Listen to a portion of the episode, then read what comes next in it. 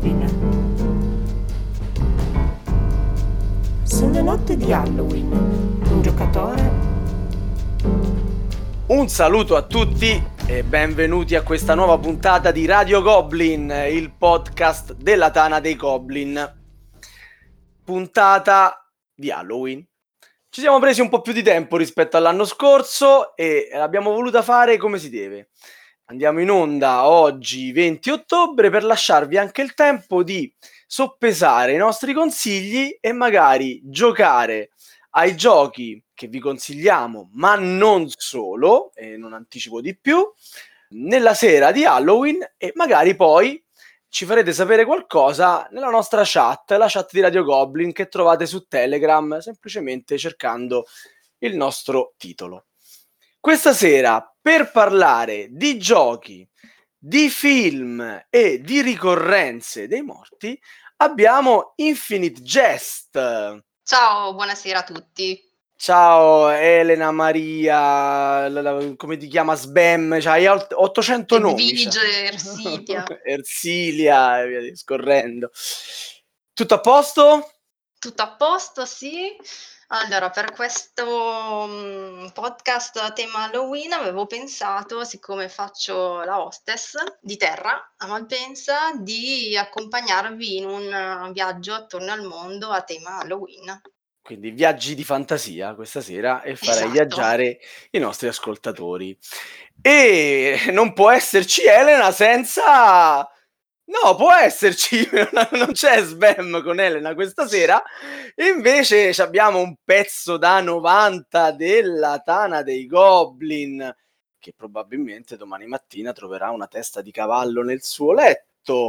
Fedello! Ciao a tutti e specialmente a Sbam, al contrario dei suoi saluti, specialmente a lui. Ciao, ciao a tutti. Federico, sai che stai rischiando la tua incolumità con questa Sì, puntata? da, da adesso in poi non si dirà più rischia come Gagarin, ma rischia come Fedello. Ebbene sì. Ebbene sì, ebbene sì, ma non potevamo non avere eh, la voce più simpatica qua di Radio Goblin, quella del filler, quella dell'alleggerimento, perché questa sera Elena ci racconterà un sacco di cose, perché questa puntata l'abbiamo pensata così. L'abbiamo pensata con una ricorrenza legata ad un paese, di cui Elena ci parlerà, un gioco legato a quella ricorrenza, di cui Elena ci parlerà, E di un film legato a quel gioco che è legato a quella ricorrenza, di cui Elena ci parlerà. Io vado a casa. E tre. E, e poi arriva Fedellov e la mandiamo in caciara Con qualcosa che non c'entra assolutamente niente. col, niente. col paese, col gioco e con la ricorrenza. No, non è Esattamente. vero. No, non è vero, non è vero.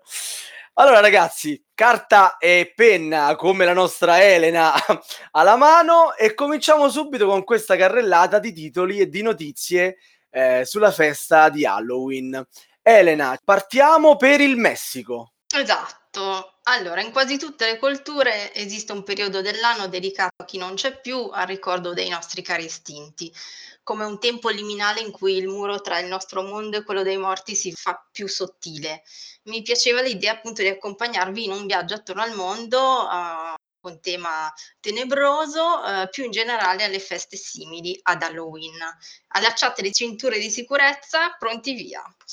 Allora, prima tappa Messico è il Dia de los Muertos. Eh, in origine la celebrazione era collocata all'inizio dell'estate, ma dopo la colonizzazione spagnola venne spostata per coincidere con All Hallows Tide. Al giorno d'oggi il Dia de los Muertos si festeggia in tutto il Messico in modi che variano da stato a stato. Ricordate che il Messico sono in realtà los Estados Unidos de México, 32 stati ed è comunque una festa gioiosa durante la quale raccontano aneddoti sulle persone che non sono più tra noi. L'origine della festa si fa risalire ai tempi degli Aztechi, era dedicata alla dea Mictecacihuatl. È, è, è tutto il giorno che lo dico. Ma guarda, l'hai detto, l'hai detto benissimo, l'hai detto benissimo. Io non avrei sicuramente potuto dire meglio.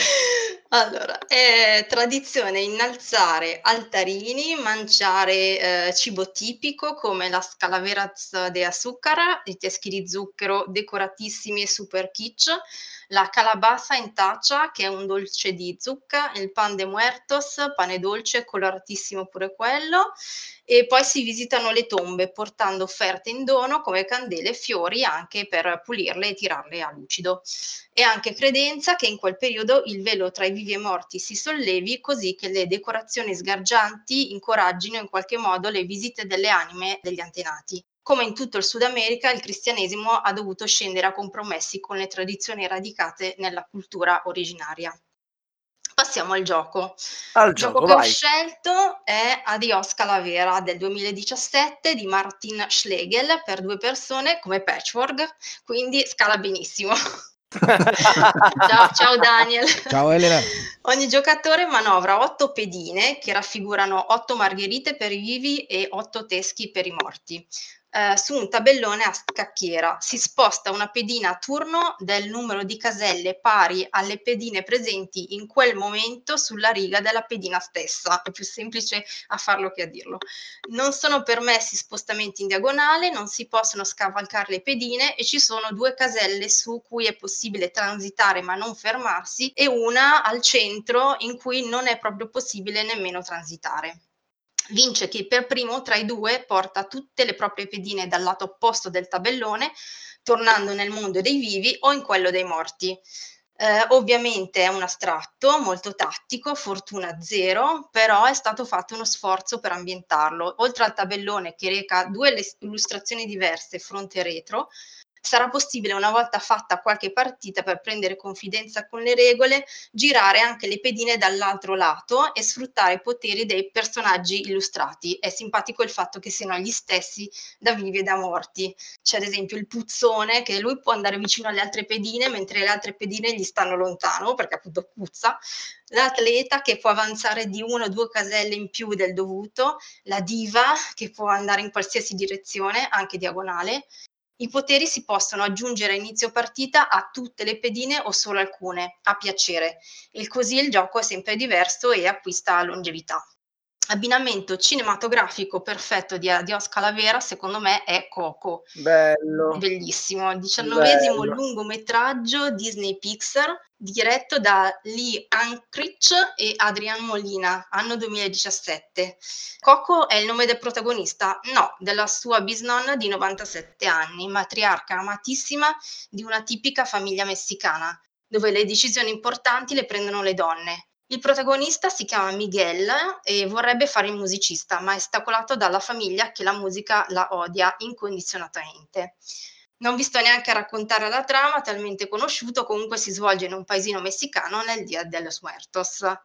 In questo riuscitissimo film d'animazione si trattano tanti temi importanti, eh, l'importanza di ricordarci da dove veniamo, l'importanza di coltivare le proprie passioni, la critica alla rincorsa al successo ad ogni costo e infine come siano le piccole cose a risvegliare i sensi e le sensazioni sopite e coperte da strati di tempo. Qui abbiamo la canzone finale, come in Ratatouille avevamo la ricetta che inteneriva il terribile critico gastronomico. Comparto visivo superlativo, una gioia per gli occhi, immagini potenti, le ricordiamo tutti, come il ponte di Calendule e la struttura architettonica della città dei morti. Altra cosa importante, c'è un twist di trama, twist salutiamo Camillo, giusto? Giusto, brava. Ciao Elena. C'è un twist degno dei migliori noir che non si era mai visto in un film Disney. Vabbè, non fare lo spoiler Eh, adesso. c'è il twist. Sì, io non è l'ho visto, l'assassino? sì, io non l'ho visto.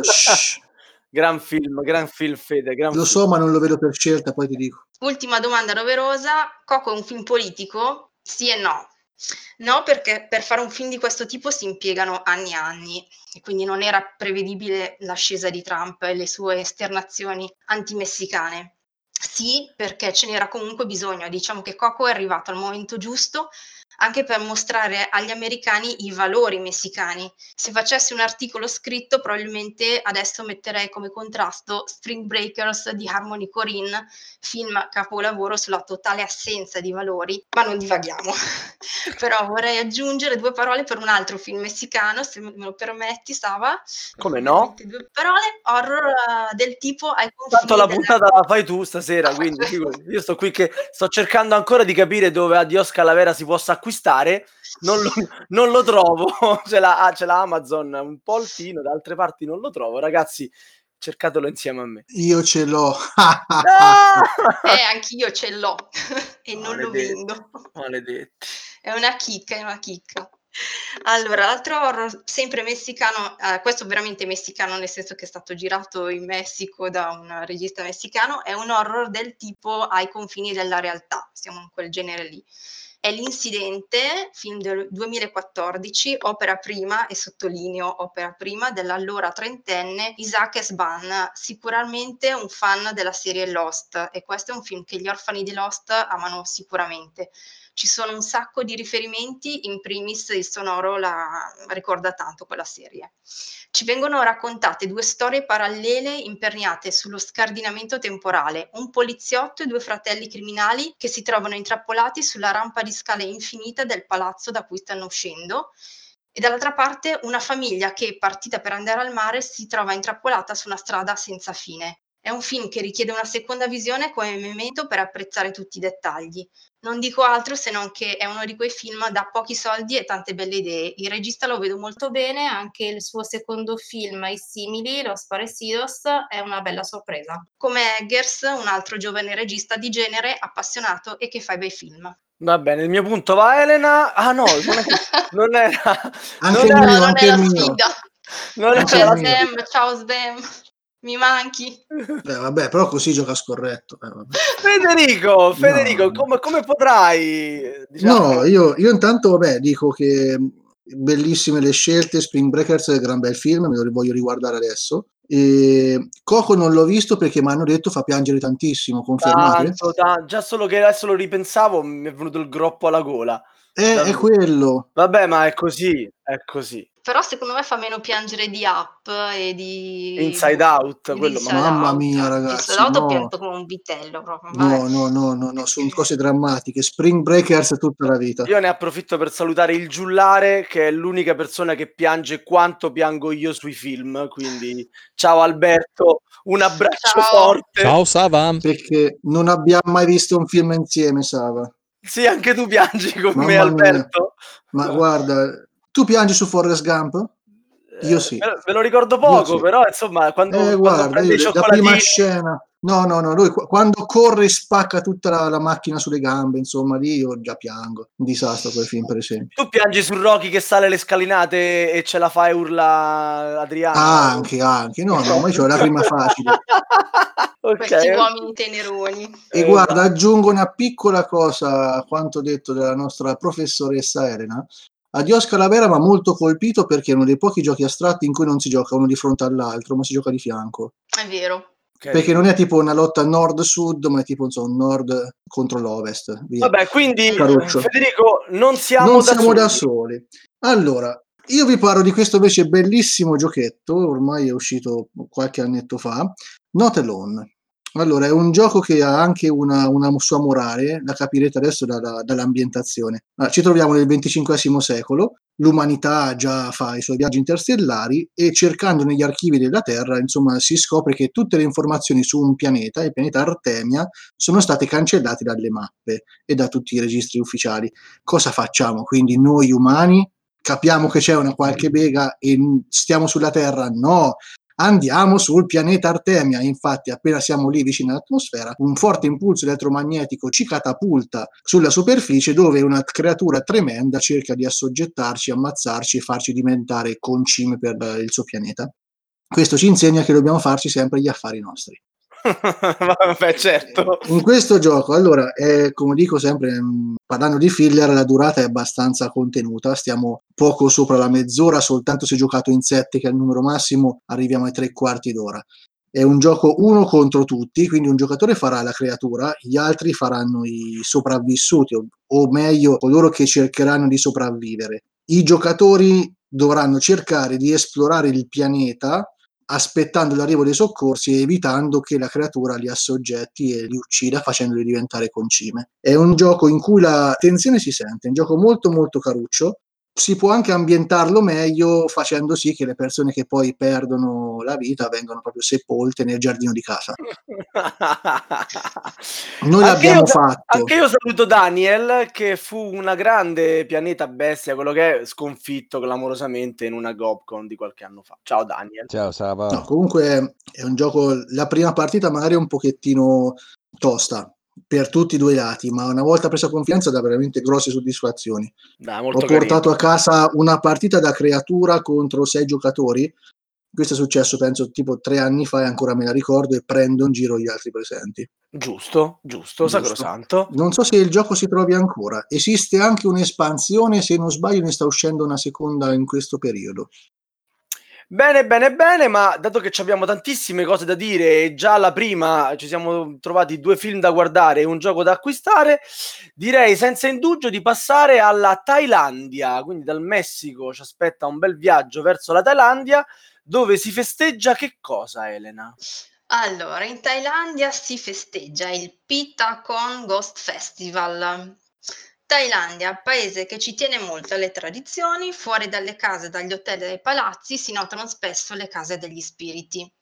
Questo festival, il Pitacon, eh, dura tre giorni e si tiene in una delle regioni a nord della Thailandia, a Dang Sai, villaggio di contadini. Si avvale di un mix di cultura buddista e indigena.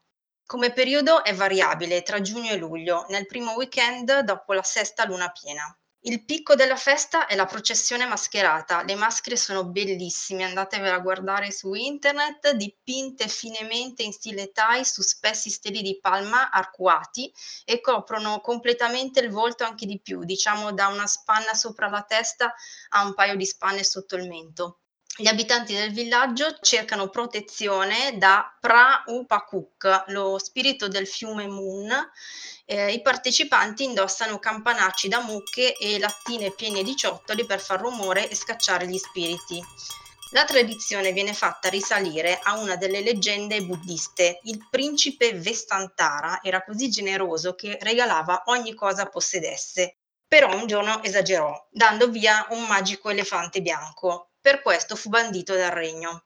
I suoi discepoli lo credettero morto, ma dopo un periodo di tempo tornò tra loro. La festa che seguì fu così chiassosa da risvegliare i morti. E arriviamo al punto da cui è partito tutto. Io avevo fatto un commento, se ti ricordi, Sava, sotto al podcast di Halloween dell'anno scorso. Ok. E da lì sono partite tutte le sfide con Svem.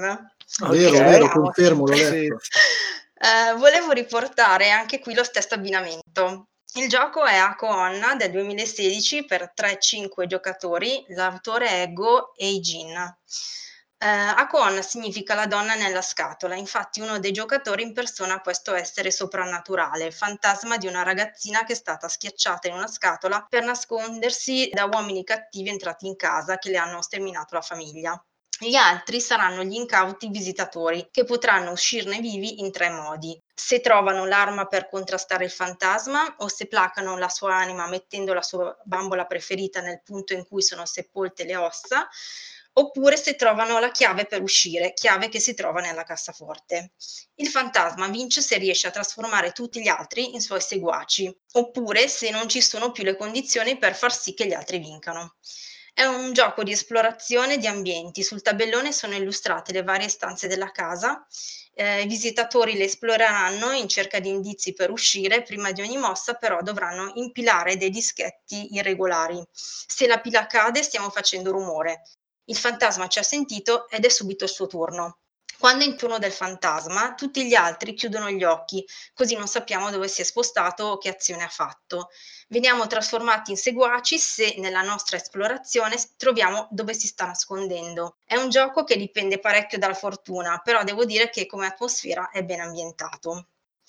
Ho scelto questo gioco, anche se di autore giapponese, perché la copertina mostra la classica figura soprannaturale femminile cadaverica con i lunghi capelli neri, inquietante, come quelli che si vedono in uh, Ju-on e Ringu. E volevo abbinare non questi film che sono sicuramente più noti, ma un film Thai, uh, Shutter del 2004, diretto da Ban Jong, Pisan Tanakun e Park Pum Wong Pum. Una coppia, Jane e Toon, sta tornando a casa in auto dopo una festa. Investono una ragazza, non si fermano a soccorrerla.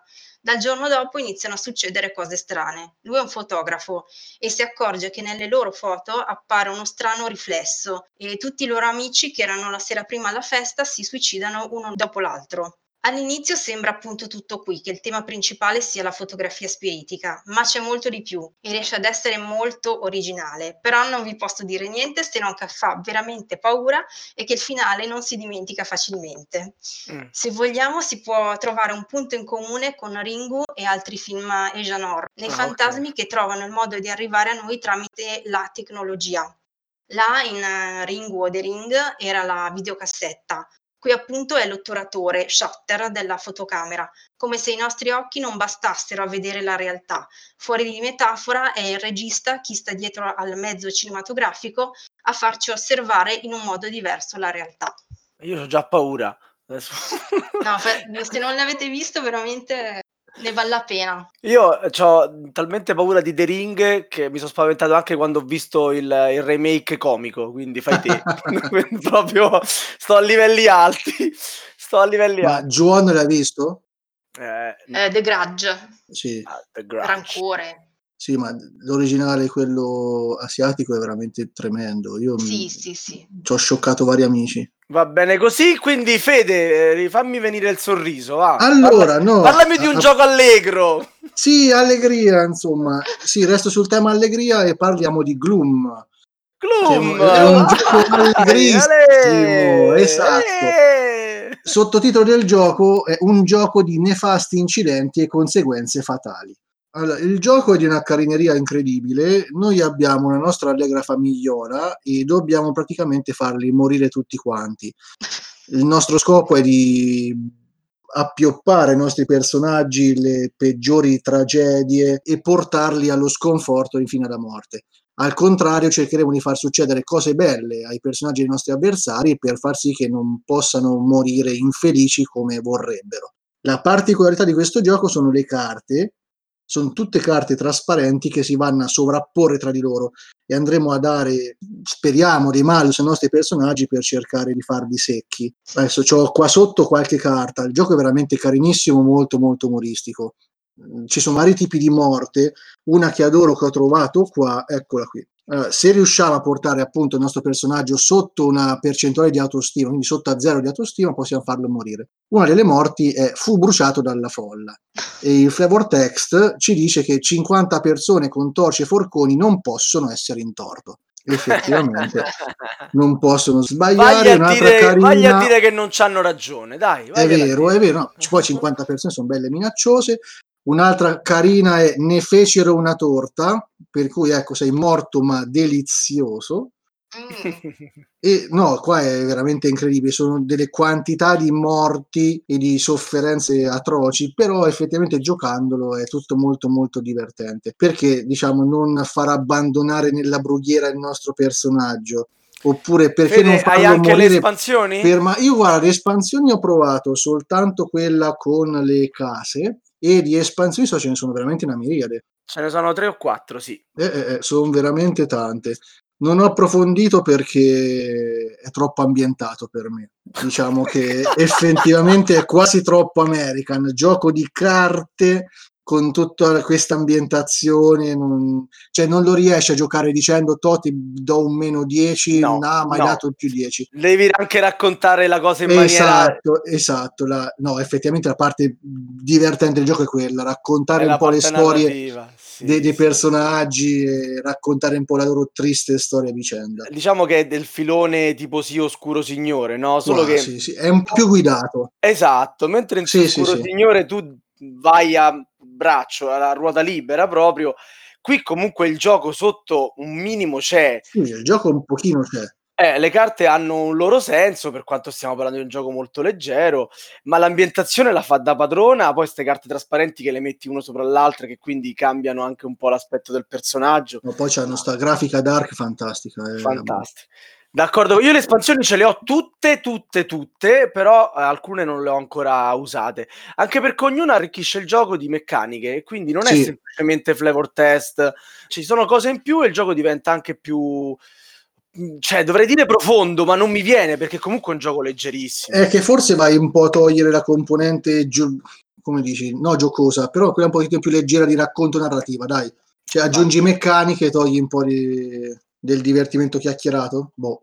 Sì, di- sì, arricchisce, diciamo, sposta l'attenzione anche su quell'aspetto lì, levandolo invece dalla narrazione pura che poi la fa da padrona. Comunque è un gioco molto carino che consigliamo volentieri ai nostri ascoltatori. Sì, che poi penso ormai è un po' passato di moda o sbaglio. Siamo rimasti in pochi a Sì, ricordarcelo. probabilmente se lo, se lo sono un po' scordate, è vero, uno di quei giochini un po' dimenticati che però ancora fanno il loro.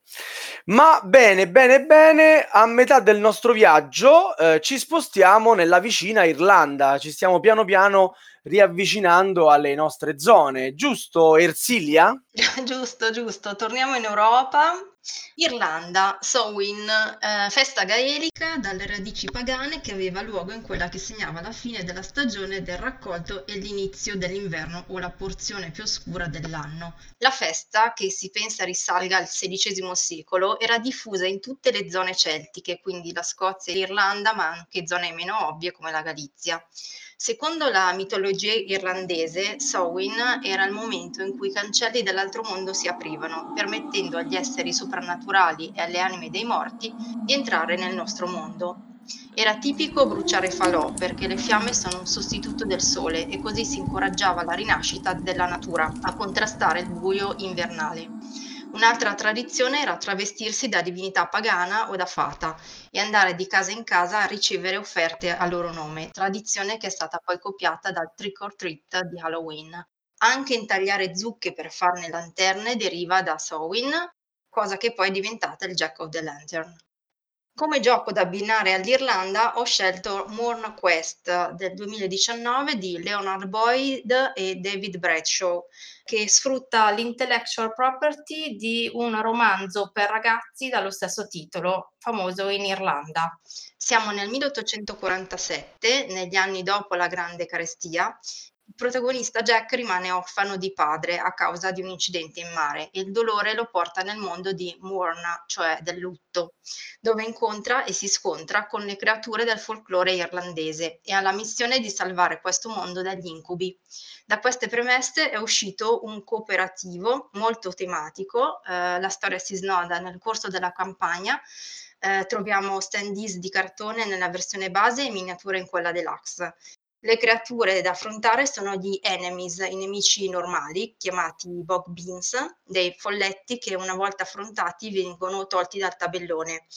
I nightmares, invece, gli incubi, che sono quattro, Changeling, Banshee, Dullahan e Marrow, sono situati ai quattro angoli di questo mondo, ognuno col proprio disco rotante che raffigura le risorse con cui si possono bandire dal regno e il countdown oltre il quale possono uscire da, la- da quella postazione e vagare per il regno. Flusso di gioco in breve, turno degli eroi in cui ci si muove sulla mappa per raccogliere risorse e si usano per, queste risorse per bandire appunto gli incubi. Turno degli incubi in cui si muovono i dischi rollando uno o due dadi appositi, uno se si è nella fase della luna normale, due se siamo nella seconda fase con la luna rossa. Ho trovato interessanti combattimenti che dipendono dalla fase lunare, l'ho trovato adeguato all'ambientazione. Per i combattimenti all'inizio abbiamo solo un dado a disposizione. Ogni incubo che riusciamo a bandire dal regno otteniamo un dado in più, fino a un massimo di 4, di cui però potremo utilizzarne solo 3 per volta. Si vince se si sconfigge il terribile Shimnavor, se ti tocca ti fa invecchiare di 100 anni in un colpo solo, che compare alla fine del secondo giro completo di luna. Si perde se lo Shimnavor rompe il muro che lo tiene prigioniero in 6 punti, oppure se uno degli eroi perde tutti i punti vita. Veniamo ora al film.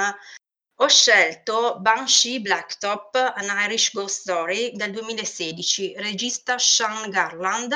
Lo trovate su YouTube, purtroppo è solo in inglese, però i dialoghi sono veramente ridotti all'osso, sono pochissimi ed è sottotitolato. Eh, l'ho scelto perché innanzitutto la protagonista assoluta è la brughiera irlandese, maestosa, magica, filmata spesso con inquadrature bassissime, rasoterra, a livello dell'erba proprio, poi perché il folklore narrato è molto aderente a quello tradizionale della Banshee, che significa donna fata, creatura magica femminile che urla e piange se un membro della famiglia da lei protetta sta per morire. Ma qui troviamo anche il Farshi, la versione maschile, di cui poco si parla di solito, eh, qui siamo nell'ambito dell'orrore folk, della eerie, cioè del soprannaturale. Non ci sono sobbalzoni, c'è tanta atmosfera spettrale. È un film d'atmosfera. Ah, dimenticavo, sembra in bianco e nero, in realtà il colore c'è, ma è molto desaturato. La trama in brevissimo, una ragazza e un ragazzo, eh, Diadra e Fiona, stanno cercando di fuggire dal villaggio irlandese in cui vivono, remoto direi, il villaggio irlandese, per sottrarsi alla maledizione che ha colpito la ragazza. Sono inseguiti da due strani personaggi e sono anche ricercati dalla polizia di Dublino in quanto dispersi. Mm, me lo stavo guardando su YouTube. particolare, molto particolare. Molto. Bene, bene, ma torniamo a discorsi più seri. Poi passo la parola a Fedelov e il mio aggancio viene a morire. A morire sì. come gli zombie. Come gli zombie e come il nostro ritorno in Europa, perché vi riporterò di prepotenza negli Stati Uniti. Con questo gioco che si intitola It's the Road, gioco di Wallace, il signor Wallace, che dopo aver fatto capolavori come Brass, ci tira fuori così a sorpresa un gioco leggero come questo It's Road. Allora, è un gioco che è tornato un po' alla ribalta grazie alle recentissime offerte online. E, um, è un giochino allora tema zombie. È un gioco con una forte componente fortuna legata ai dadi. È un gioco in cui c'è anche l'eliminazione del giocatore tutte cose che non ci aspetteremmo da Wallace, invece qua ci sono. È un gioco con una grafica fantastica, ha delle carte con illustrazioni veramente bellissime, è una delle ragioni per cui l'ho, l'ho comprato.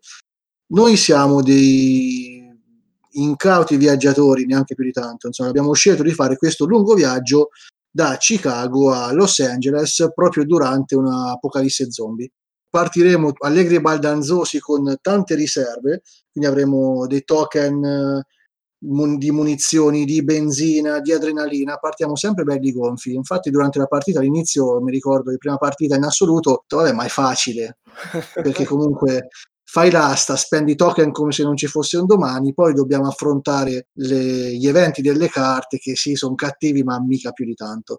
In realtà il mazzo è incrementale e arrivare in fondo è molto difficile. Abbiamo lasciato un paio di giocatori per strada e alla fine proprio la lotta è veramente cattiva perché sei lì che lanci questi dadi con gli zombie che diventano sempre più cattivi, l'orda è sempre più feroce, tu non hai più niente da tirare a questi zombie e il finale è veramente veramente tirato.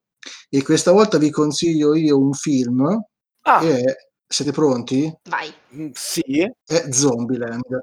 Banalissimo, ma è un film che veramente adoro. Ambientato lì negli Stati Uniti e io mi ricordo, ho visto il primo quasi per sbaglio, ancora non era uscito in italiano, l'ho visto consigliato da amici subato e ne sono rimasto innamorato sin dalla sigla, con i Metallica di sottofondo e le regole del protagonista, era una cosa veramente incredibile, molto molto divertente.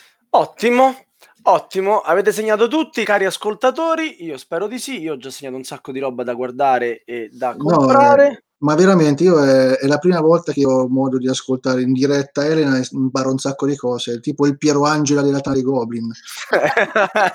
sì, ma, ma, più bella.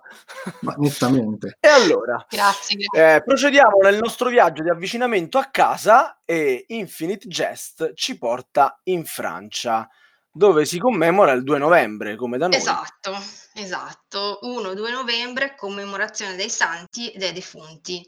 Non mi soffermo molto su questo punto perché appartiene alla nostra cultura ed è quindi stranoto, è usanza fare visita ai cimiteri per portare fiori e candele a ricordo dei defunti. Perché ho scelto proprio la Francia? Perché questa usanza di celebrare il 2 novembre risale al 998, anno in cui Santo Odilone, abate benedettino di Cluny, istituì questa commemorazione. Da Cluny ogni anno partiva un monaco che aveva il compito di visitare tutti i monasteri dell'ordine e di appuntare i nomi dei monaci che erano deceduti nell'anno in corso. Una volta rientrato in sede si pregava per tutti loro. Il gioco che ho scelto è The Bloody Inn di Nicolas Robert del 2015 ambientato nella Francia rurale del 1831, dove una famiglia si vuole arricchire con la gestione di una locanda solo che la gestione è sui generis. Gli avventori verranno uccisi per essere derubati e per evitare recensioni negative su TripAdvisor. È un gioco di carte in cui i giocatori impersonano i locandieri malefici. Le carte raffigurano gli avventori che vanno a riempire gli slot delle camere all'inizio del turno. Le azioni possibili sono due per round tra corrompere un ospite per aiutarci, allestire uno spazio per seppellire delle vittime, uccidere un ospite, seppellire un ospite, riciclare denaro.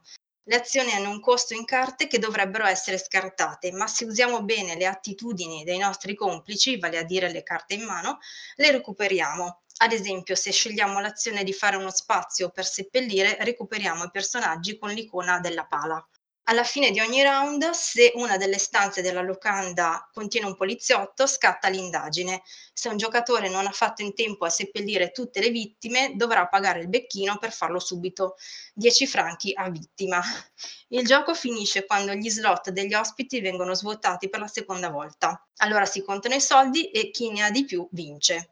Non ho detto che le carte con il personaggio hanno il fronte vivo e il retro morto ammazzato. Lato film, Francia più locanda, dove entri ma non sai se esci vivo, a me fa venire in mente Delicatessen, commedia nera e surreale su un'umanità apocalittica, scritta e diretta da Marc Caro e Jean-Pierre Jeunet nel 1991. La trama. Il tenero Louison, attratto dall'inserzione di un giornale che recita Cercasi tutto fare, si reca nel condominio di Clappé, di mestiere macellaio, ignorando il fatto che i tuttofare qui facciano una brutta fine, sotto i colpi delle lame del terribile macellaio. In questo mondo distopico alla periferia di Parigi, infatti, la carne è un lusso e chi ne vuole la paga a caro prezzo. Sacchi di semi e di legumi, la moneta corrente, pur sapendone la provenienza. Però, però, per sua fortuna, Louison, come tutto fare, è davvero bravo e di lui si innamora la timida e miope figlia del macellaio. E direi che non è un caso se a portare scompiglio in questo microcosmo di irriducibili carnivori sia proprio Louison, ex pagliaccio, eh, con tutta la carica tragicomica che questo tipo di maschera si porta appresso. Il film è l'opera prima di due registi che venivano dalla pubblicità e dai videoclip. Jeunet farà anche mh, il più conosciuto Il favoloso mondo di Amélie del 2001 ne ha la stessa, è bellissimo, Nel, ne ha la stessa forma fiabesca, la stessa cura per i personaggi assurdi, cioè la signora aspirante suicida nei modi più rocamboleschi, i fratelli costruttori di scatole che muggiscono, l'uomo che vive nell'umidità con rane lumache per non doversi nutrire di carne umana, e poi c'è la resistenza dei trogloditi vegetariani che vivono nel sottosuolo parigino si riesce a stemperare il tono minaccioso del film con scene memorabili come quando tutto il condominio sembra partecipare all'amplesso del macellaio con l'amante, oppure col primo appuntamento tra la figlia del macellaio e Louison, esilarante. E bizzarro, è un film che sa di Terry Gilliam e di Tim Burton e sicuramente anticipa Alex della Iglesia. Si dice che gli americani usino personaggi seriosi in situazioni assurde, i francesi invece personaggi sciocchi in situazioni serie e questo per la commedia sembra funzionare di più.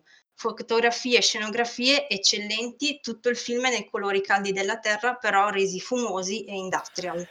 E senza parole, nel senso che continuo a segnarmi cose, mentre Fedellov ci riporta ad un vecchio classico ristampato più volte e se l'hanno ristampato più volte e più editori eh, ci sarà pure un perché Confermo, il gioco in questione è Sator Repo Tenet Opera Rotas e riprende il nome, riprende il quadrato del Sator, una frase palindroma che ha un'antichissima origine e il significato simbolico ancora non è, non è noto. In questo gioco, visto che prima si parlava di monaci, noi siamo proprio dei monaci e ci troviamo sopra a giocare su questa plancia particolare che rappresenta un, un abisso. Noi siamo dei monaci che gestiscono la, un'antichissima biblioteca che contiene testi eretici. Insomma, questa biblioteca custodisce dei testi che non possono essere rubati, custodisce anime dannate e quant'altro. Noi dobbiamo riuscire a recuperare questi testi che fluttuano sopra questo abisso. Il gioco è un piazzamento tessere, abbiamo delle tessere di varie forme e nel corso della partita, usando delle apposite carte, dovremo spostare e ruotare queste tessere che sono proprio le, le nostre passerelle sul, sul vuoto e dovremo andare a cercare di recuperare questi testi. Il gioco di per sé è, è, una corsa diciamo contro il tempo e contro gli avversari che ci metteranno sicuramente i bastoni tra le ruote c'è abbastanza ambientazione data dalle carte in sé che hanno dei titoli in latino abbastanza evocativi che ovviamente non ho tradotto per non perdere un po' il fascino magico della cosa. E preferisco ecco così cullarmi nella mia ignoranza. E questo è un gioco che adoro giocare in due. Secondo me giocato in più persone diventa un pochettino più macchinoso. In due è veramente veramente cattivo e ho più volte riportato il rage quit di Simona la mia dolce metà che ha fatto una partita pazzesca ruotando tessere portando il suo Monaco di fronte all'ultimo libro, io lì ho giocato la carta tremenda, fai nove passi indietro, molto peggio di quella del Monopoli, e lì ecco proprio ha ribaltato il tavolo, un po' come succede su Tabletop, sul simulatore e se n'è andata dalla stanza. Beh, e tu hai dormito sul divano? No, no, no, fuori in terrazzo. Direttamente fuori in terrazzo. Per sicurezza. Per, per sicurezza, no, no, non, eh. non avevo in proprio... casi la sicurezza non è mai troppo. N- eh. Non poteva avere nessuna comodità, esatto. Ebbene, ebbene, ebbene. È con un po' di, di tristezza, ma anche con molta curiosità, che arriviamo alla fine del nostro viaggio purtroppo gli ultimi consigli per questa puntata di Radio Goblin vi arriveranno, guarda caso, dall'Italia. Esatto, torniamo in Italia, atterriamo, terminiamo il nostro viaggio nel bel paese. Perché finisco con l'Italia? Perché i film horror made in Italy sono spesso sottovalutati, di solito a ragione, ma ci sono delle eccezioni che vale la pena di ricordare. Vi parlerò di due film italiani, uno riferito al passato e uno riferito al presente. Eh, due perché entrambi sono ben radicati nelle tradizioni e nel folklore regionali, e, ehm, perché comunque eh, rappresentano l'eccellenza del passato e dell'epoca moderna. Però iniziamo dal gioco, come al solito. Come gioco vi parlo di un gioco di un giovane autore italiano, Giulio Scorpiniti, premetto che non ci conosciamo, ho solo trovato il suo gioco spulciando su BGG, che ho deciso di citare perché ha autoprodotto il suo primo gioco, Paranormal Research, pubblicazione a breve, collaborativo giocabile anche in solitario, in cui impersoniamo dei cacciatori di fantasmi che entrano in una casa infestata per recuperare tessere e equipaggiamento, telecamere, eh, registratori audio e macchine fotografiche che sono servite appunto a testimoniare presenze oscure. Ogni personaggio può raccogliere solo l'equipaggiamento che gli è stato assegnato, tranne il leader che può recuperarli di ogni tipo avremo in dotazione anche un rilevatore EMF che potrebbe aumentare ad ogni azione e rendere l'avventura più complessa. Come dicevo, la casa è infestata e dovremo combattere coi fantasmi se ci si avvicinano troppo. Nella modalità normale è prevista l'eliminazione dei personaggi che vengono uccisi dai fantasmi. In quella difficile, questi si trasformano in fantasmi e daranno ulteriore filo da torcere a chi rimane in gioco. Si vince se almeno un personaggio rimane vivo e ritorna sulla propria casella iniziale con tutti gli equipaggiamenti richiesti in valigia. I film. Allora, per il passato ho scelto La casa dalle finestre che ridono di Pupi Avati del 1976, puro gotico padano, inquietantissima storia di un pittore famoso per dipingere le agonie dei santi in punto di morte, e di un giovane restauratore che vuole approfondirne lo studio e invece scoprirà i misteri e gli strani riti che nasconde il paesino della Bassa Padana in cui si svolge la storia. È un film che tuttora riesce a essere disturbante e pauroso perché fonde molto bene il genere giallo, che era l'epoca d'oro, appunto gli anni 70, con l'horror rurale che ricorda The Wicker Man o il recente Midsommar, queste comunità in cui ti ci puoi trovare per caso e non uscirne più. Il film recente invece, eh, e sarà contento il nostro Killa Priest, almeno spero, dato che il regista è delle sue parti, Oltre il guado, nel friulano Lorenzo Bianchini, regista orgogliosamente indie, film del 2013. Eh, la trama, un etologo che fa ricerca sul campo, e il campo sono i boschi del Friuli, impegna le giornate mettendo videocamere sugli animali selvatici della zona, come volpi o cinghiali, e visionandole. E visiona oggi, visiona domani, un giorno vede che gli animali raggiungono un villaggio disabitato, oltre un fiume, e decide di andare a vederlo, dato che non si trova sulle mappe. Solo che inizia a cadere una pioggia incessante e una volta guardato il fiume, Marco, questo è il nome del protagonista, non può più tornare indietro e quindi rimarrà alcuni giorni alla scoperta del villaggio abbandonato e scoprirà che qualche presenza abita ancora quei luoghi dimenticati. Si odono delle urla agghiaccianti che arrivano dalle mura della vecchia scuola. Questo film è proprio d'atmosfera, i dialoghi sono quasi del tutto assenti, si basa tutto sulla paura che scaturisce dai luoghi. Il bosco innanzitutto come luogo del mistero prediletto delle, dalle fiabe nere, che rimanda al bosco di The Blair Witch Project e di The Witch, e le case disabitate, vuote e, e la paura derivata anche proprio dalla solitudine film girato bene, astenersi amanti jumpscare, per me questo e quello di Avati sono tra i migliori cinque horror italiani di sempre. Oh, pesanti, parole pesanti proprio, eh? Sì, sì, no, mer- meritate. Ma che avete contro il jump scare? Io lo adoro. Eh, però... Cioè, è lì pilotato, sai quando arriva, te l'aspetti, sei un po' tranquillo. Invece i film così mettono l'angoscia, vai a letto lì che... Boh, esatto, sai che c'è il famoso esempio che diceva Hitchcock eh, sulla differenza tra suspense e sorpresa. Allora, tu vedi sullo schermo due che stanno parlando tranquillamente a un tavolino, a un certo punto c'è, esplode la bomba. Hai avuto un secondo, due secondi di, di sorpresa. Se tu invece hai visto nella scena prima o due scene prima qualcuno che mette la bomba e il timer sotto il tavolino, tu sai che cosa sta per succedere e quindi inizi a pensare ma la bomba scoppierà, non scoppierà, eh, si alzeranno, se ne andranno, qualcuno la farà, eh, non riuscirà a non farla scoppiare. E questa è la suspense e così è tenuto 10 minuti di suspense. Certo, certo, sacrosanto. Sacro. Bene, bene, ho appena concluso il mio acquisto su Amazon, possiamo procedere. con- possiamo, come può certificare Fedellov, Confermo. Sì. possiamo procedere con eh, il- l'ultimo gioco di questa puntata, o gli ultimi due, O gli ultimi, o gli ultimi tre. o, o gli ultimi tantissimi, perché parliamo di una grossa famiglia di giochi, quella dei vari derivati da mafia. E parlando proprio di filler in senso stretto, io pensavo di parlarvi di Una notte da lupi, che è la versione italiana della DV di One Night Werewolf. È una versione condensata, l'origine è, come la maggior parte di questi giochi, orientale. Se non ricordo male, l'autore è un ragazzo giapponese che ha adattato l'originale, insomma, Lupus in Tabula, Mafia, eccetera, per gruppi ristretti come quelli in cui lui si trovava a giocare, perché ricordo, insomma, Lupus in Tabula va bene per mia esperienza dai 12 in su più o meno. Invece la Notte da Lupi è un giochettino che funziona da 3 a 10 giocatori, insomma già dai 5 si gioca benissimo.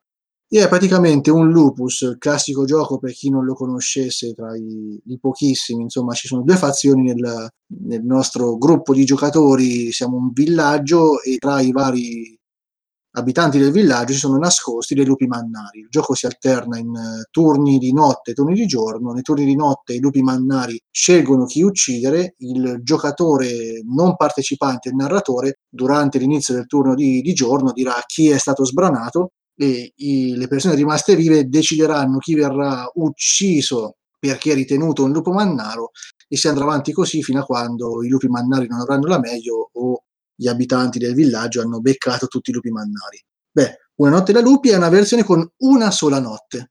Quindi tutti quanti avranno un ruolo, ci saranno dei personaggi che scompiglieranno i ruoli associati ai giocatori e si creerà una discussione unica di una decina di minuti, un quarto d'ora, in cui i giocatori dovranno un po' riuscire a ricostruire quello che è successo durante la notte, durante il casino notturno, per vedere chi è effettivamente il lupo.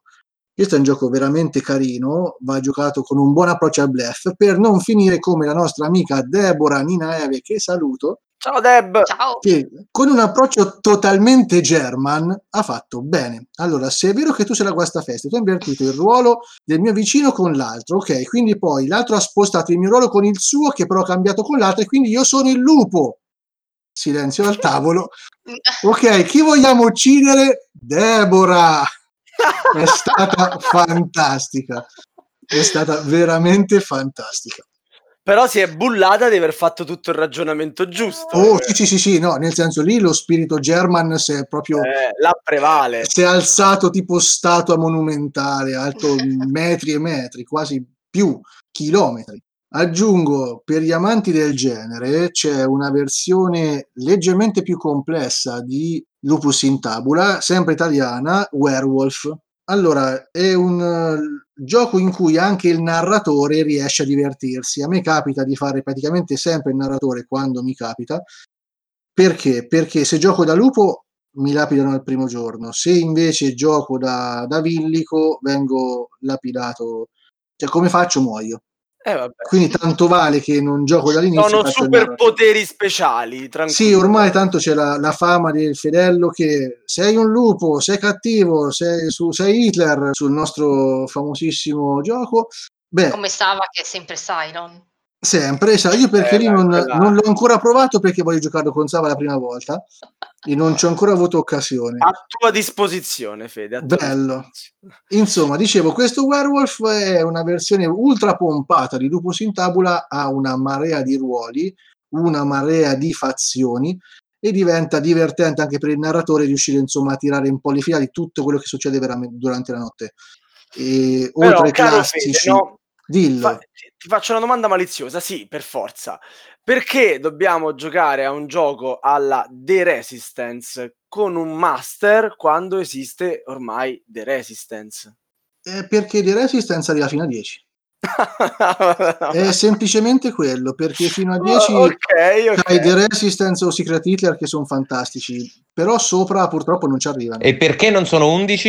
Eh, perché direbbe Bandian che salutiamo sempre, eh? Ciao Francesco, Ciao, grande ascoltatore di Radio Goblin. io grande ascoltatore suo. Eh, anche, anche Eh, noi, ovvia- anche noi, ovviamente. T'ho stupito, sai, vai, ho risposto bene? Hai risposto benissimo. No, grazie, grazie. No, vabbè, come Avalon eh, per me è raggiungibile, è veramente il top dei giochi di bluff. Vabbè, però è normale che questo ci sta di più in tema con, la, con Halloween. Ah, sicuramente, Eh sì. sicuramente.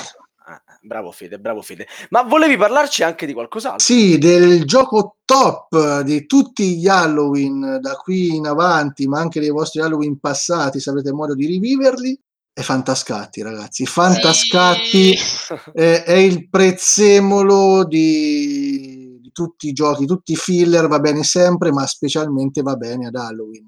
Cioè c'è un fantasma, quindi più ambientato di così non si può. E poi c'è il sangue. Io non so se Federico lo fa apposta, ma non manca in ogni puntata di ricordare di quando mi battei in maniera assurda a Fantascatti. Io ancora ne porto l'onta. E... Guarda, io stasera non ci avevo ripensato. Eh, l'avrei fatto- Ma guarda! Guarda, non l'avrei fatto. Invece, guarda, c'ho- ieri in associazione è nata un, un piccolo meme interno. È uscito da poco il trailer di Dune, Sì. la nuova remake di Beh, Villeneuve. bello, bello, bello. Noi già tutti quanti presi benissimo. A un certo Eh, ti punto del trailer viene detto al, al giovane Atreides cosa c'è in quella scatola? Dolore. Ebbene, quella scatola per noi è fantascatti. Ieri abbiamo fatto una partitina a tre dei soliti baroni d'associazione e un ragazzetto che era passato lì. Ma che gioco è questo? Vieni. Gli abbiamo fatto guardare le sue mani a inizio partita, poi l'ha riguardata a fine partita era diventato un uomo. E Aggiungo piccola postilla perché ce l'ho qui sotto mano. Ricordo agli amanti del genere che oltre a Fantascatti e al Fantascatti 2.0, che è la stessa cosa con oggettini diversi, esiste la versione pro di difficoltà asiatica che è Fantascatti 5 minuti a mezzanotte. Mm. Tu ci hai mai giocato, Sava? Sì, però è una, Allora, complicazio- una esatto. complicazione, eh, diciamo, bah. È tostissimo, nel senso che se una partita fantascatti, cioè in tempo di reazione di frazioni di secondi, col 5 minuti a mezzanotte eh, lì è, è tosto. Alla fine partita sei come dopo un, non so, un gestionale, un cinghialone, perché sono nove Ah, oggetti in sei, cinque sei come il colori. protagonista dell'arancia meccanica, sei, comple- sei completamente smontato e Esatto, rimontato esatto. male. È È- è rimontato cura- male. È il Ludovico Van dei, dei filler. Cioè, ricordo di partite finite con gente che mi ha fatto io c'ho il mal di testa, adesso basta, mi faccio una birra. E Eh, va bene, va bene. E niente, abbiamo riempito di consigli. E io mi sono segnato un paio di cose, anzi, guarda, le voglio condividere con voi. Mi sono segnato il film, il secondo film consigliato da Elena, quello Viaggi nel tempo. The Incident, sì, l'inc- l'incidente, l'incidente. Esattamente, mi sono segnato il suo gioco, quello ah, di aspetta, lo vado a cercare Hako Onna, quello là, però Anch'io, Sì, introva, sì, ho visto ma la foto costa in cui, troppo. in cui gli hai fatto il quadratino intorno, ho visto i tuoi appunti col quadratino Eh. intorno. e poi mi sono già comprato, come testimoniato da Federico, Hit Z Road perché non potevo resistere. Poi il prezzo dai. Eh, ma quello eh. ce l'ho anch'io, solo che lo gioco in solitario, mannaggia, perché è un altro gioco. Ma rende in solitario? Eh, insomma. Eh, perdi l'asta, perdi quel briciolo di Esatto, cattiveria con gli avversari. eh, no? ovviamente. Io voglio vedere Shatter, voglio passare una nottata brutta No, a guardare guarda, sotto il Ah, io già ho messo Banshee su YouTube e sto per vederlo. guarda. Però a sto punto volevo sapere dal nostro regista, prima di chiamarlo in causa per i saluti finali, se anche lui si era segnato qualcosa o addirittura aveva comprato. No, beh, allora, c'è da dire che sia io che mia moglie non guardiamo assolutamente gli horror Allora. perché non ci piace farci Ecco, paura. allora evita Shatter. perché Guardati The veramente Ring, vai addosso. tranquillo con The Il Ring. nostro proprio- massimo è The Others. E che fa paura di Ade? Eh, ma quello è E serio. allora dai. di quelli che ho detto potresti vedere oltre a Coco e l'incidente quello sì. Eh, no, Shatter assolutamente no. Eh, Banshee Blacktop E sì. il, Eh, il mio massimo per Halloween potrebbe essere o il mistero di Sleepy Hollow Ah, o ok. Nightmare Before Christmas. Basta. ma anche vabbè. Delicatessen comunque è un... Dai, parlo io che, che veramente mi spavento col, col film comico di The Ring, cioè là quel Scary Movie su The Ring, cioè ragazzi. Dai, se no, per Volmei consiglio un film tosto, è quello su Italy Tabbis. Mamma. Va bene, dai. mi sembra sia arrivato il momento giusto per ringraziare Elena e Fede e ricordarvi che potete seguirci su Facebook, inviarci nuove idee a podcast.chiocciolagoblins.net, chiedere consigli a Elena sulla nostra chat Telegram e ascoltare tutte le puntate di Radio Goblin sul nostro sito o con Spotify, iTunes e Google Podcast. Ciao e buonanotte a tutti! Ciao a tutti, buonanotte. Ciao, Ciao, ciao, buonanotte. buonanotte, buon Halloween. Halloween. Buon Halloween, ciao.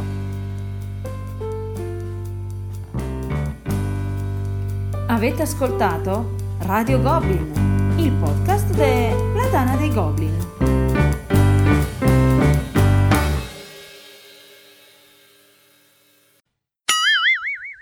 Elena number one proprio. Grazie, grazie. Prendo e porto a casa. Ma fai benissimo, eh, anche perché ehm, io ricevo sempre tanti complimenti nei podcast in cui ci sei tu e ti prepari tantissimo, cioè vengono sempre fuori delle cose proprio... No, poi comunque cerco di, almeno per ogni film di cui parlo, di accennare a qualcosa di, di tecnica del cinema, così essere un pochino più interessante, ecco, se no sarebbe semplicemente abbino questo a questo e sono buoni tutti, insomma. Eh, Però secondo me, siccome qua il problema fondamentalmente è il timbro vocale, allora io direi che adesso possiamo provare il phalanx sizer. Giusto. Ok? Quindi dai, eh, adesso proviamo. la frase, ciao, sono Elena, test numero uno del Phalanx Sizer. No, ma aspetta, aspetta, aspetta, perché non l'ho ancora attivato. Ah, Aspetta un ok. Ok, aspetta un attimo. Dimmi quando va. Ok, vai, adesso. Ciao, sono sono Elena, test numero uno del Phalanx Sizer. Ok, beh, mi sembra che È funzioni. una figata, è una figata. Lo voglio fare anch'io, voglio anch'io la voce di Phalanx. Aspetta, aspetta che, che lo metto su. Vai. Prova dai. Sono stava 70. 83, Sì, lei. il nuovo padrone del salottino. Wow. Dai, mm, adesso vediamo per la prossima puntata cosa ne viene fuori e, e- e lo mettiamo. Poi magari inventiamo anche l'Agzarotizer. Con la melatonina, come dice Sbam. Esatto. Che salutiamo sempre. Poro spam. E vogliamo utilizzare... No, mh, immagino che Telegram non vi venga comodo a questo punto, se mi pare di capire, Elena. Preferisci... no, no. Per qualsiasi... Vabbè, tanto Volmei è bravissimo, quindi sti cavoli, se diciamo anche le cose per radio, cioè per, per voce, poi lui correggerà. Volmei, fammi sembrare più bello di quello che sono, per favore. E... Wow, volevo vedere solo una cosa prima di andare... No, e mi sono dimenticato di dirla a Volmei, però. Perché sono convinto che mi ha sbagliato la data di questo, di questo podcast. Convintissimo. No, non l'ha sbagliata. L'ha messa al 20 di ottobre. Mhm. Quindi con una settimana di anticipo. Per, Esatto. dare, per dare il tempo a chi ascolta di acquistare i giochi, ovviamente, Esatto. no? Eh? Eh, Mamma mia, oh. che lenze. No, mi sa che c'era qualcos'altro la No, il quizzone è sempre l'ultima settimana Ah, del ecco, mese. vedi, vedi che c'era qualcos'altro. Eh, lo so, però lui ogni tanto, per, per invidia del quizzone, eh, cerca di prendersi l'ultima settimana del mese per metterci qualcos'altro, capito? Io solo una domanda per voi, che siete dei saggi, per Eh, Sì. evitare figuracce. Il È la seconda di- volta che lo dici e Eh, quindi... ma non avevo fatto la domanda perché poi mi è arrivato il... Dicevo, il gioco di Wallace, It Z Road. Yeah. La vera pronuncia è It's Road e la Z tipo gioco di parole oppure It Z Road. It's non l'ho the mai road, capito. sì, It's the Road, ok. Eh, perché sarebbe the, però anziché the è z. È una Z, esatto. The Z- road. Mamma mia, Elena, quanto stai avanti. Ok, ok, no, no, No, volevo nella- l'americano quello tipo del Texas Esatto. the road che, che è già una Z Quello di Lansdale. esatto.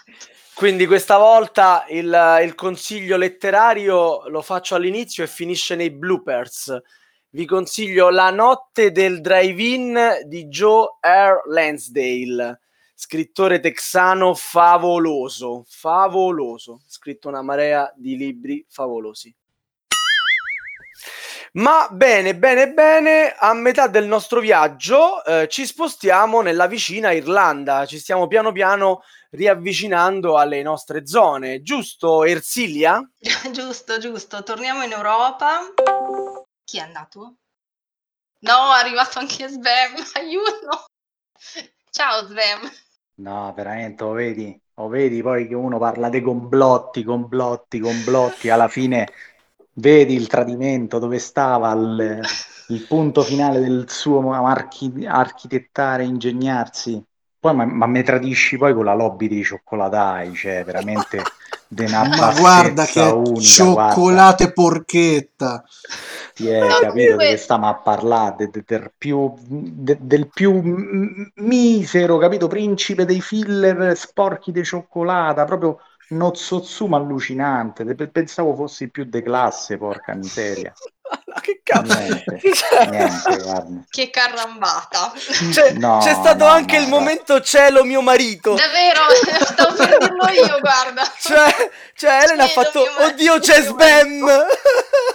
Ecco, ecco, perché c'ha la coscienza sporca, capito? Quindi ecco, si è sentita in colpa. No, invece stavo per dire che ti abbiamo evocato come Candyman, siccome ti abbiamo nominato sì, tre sì, volte, sì. sei arrivato. Detto, zitti, zitti, può essere che arriva, zitti. Sì, è Candyman, però eh, con le persone che hanno una coscienza sporca. A- Ecco. Arrivo e ecco. Bravi, no, no, no, ma complimenti, complimenti pure a quel Grazie. volpone del regista. Eh, senti pure il fedello come si sente in colpa perché sa che Io ho sta già dato due qualcosa. punti ad Elena, eh? sappi che io ho già dato due. Eh, ma davvero? Io sto nascosto dentro l'armadio. Ecco, e sotto c'è di sottofondo Scatman, eh, di sottofondo con Banzina alla regia. Vabbè, niente, come ogni buon slasher insegna, c'è il cliché della final girl che lo tradisce con il ragazzo iniziale, insomma. Eh, giustamente. Vabbè, Rimarrò sì, solo sì, io sì. alla fine. Vabbè, eh, signori, vi, continuo, vi lascio da soli. Comunque Ma io questa-. Vorrei far sottolineare, cosa che già detta da Elena in registrazione, della, il cerchio che si chiude. Tutto era nato dalla puntata di Halloween dell'anno scorso con Sbam e Phalanx, con Infinite Jest che commenta sotto e tutto si chiuderà qui con... col tradimento. Il complotto. Eh, vedi il, il complotto. complotto ha avuto il suo, Sì, il sì, suo sì, il, cerchio, il cerchio complottesco si chiude. Ah, Elena è arrivata dove voleva. Eh certo, capito che, che arrivista. C'aveva ragione Mamma Troc, mia. il mitico Troc. Troc ci aveva visto lungo. Grande Vabbè, troppo. signori. Allora io vi lascio, vi lascio le vostre cioccolate slasher e, e vi auguro buon proseguimento. Un saluto a tutti, tranne che a uno. Eravamo in Irlanda. Eravamo. Sì, Adesso mi devo ricomporre, tanto poi il regista Volpacchione si eh, sforbicerà.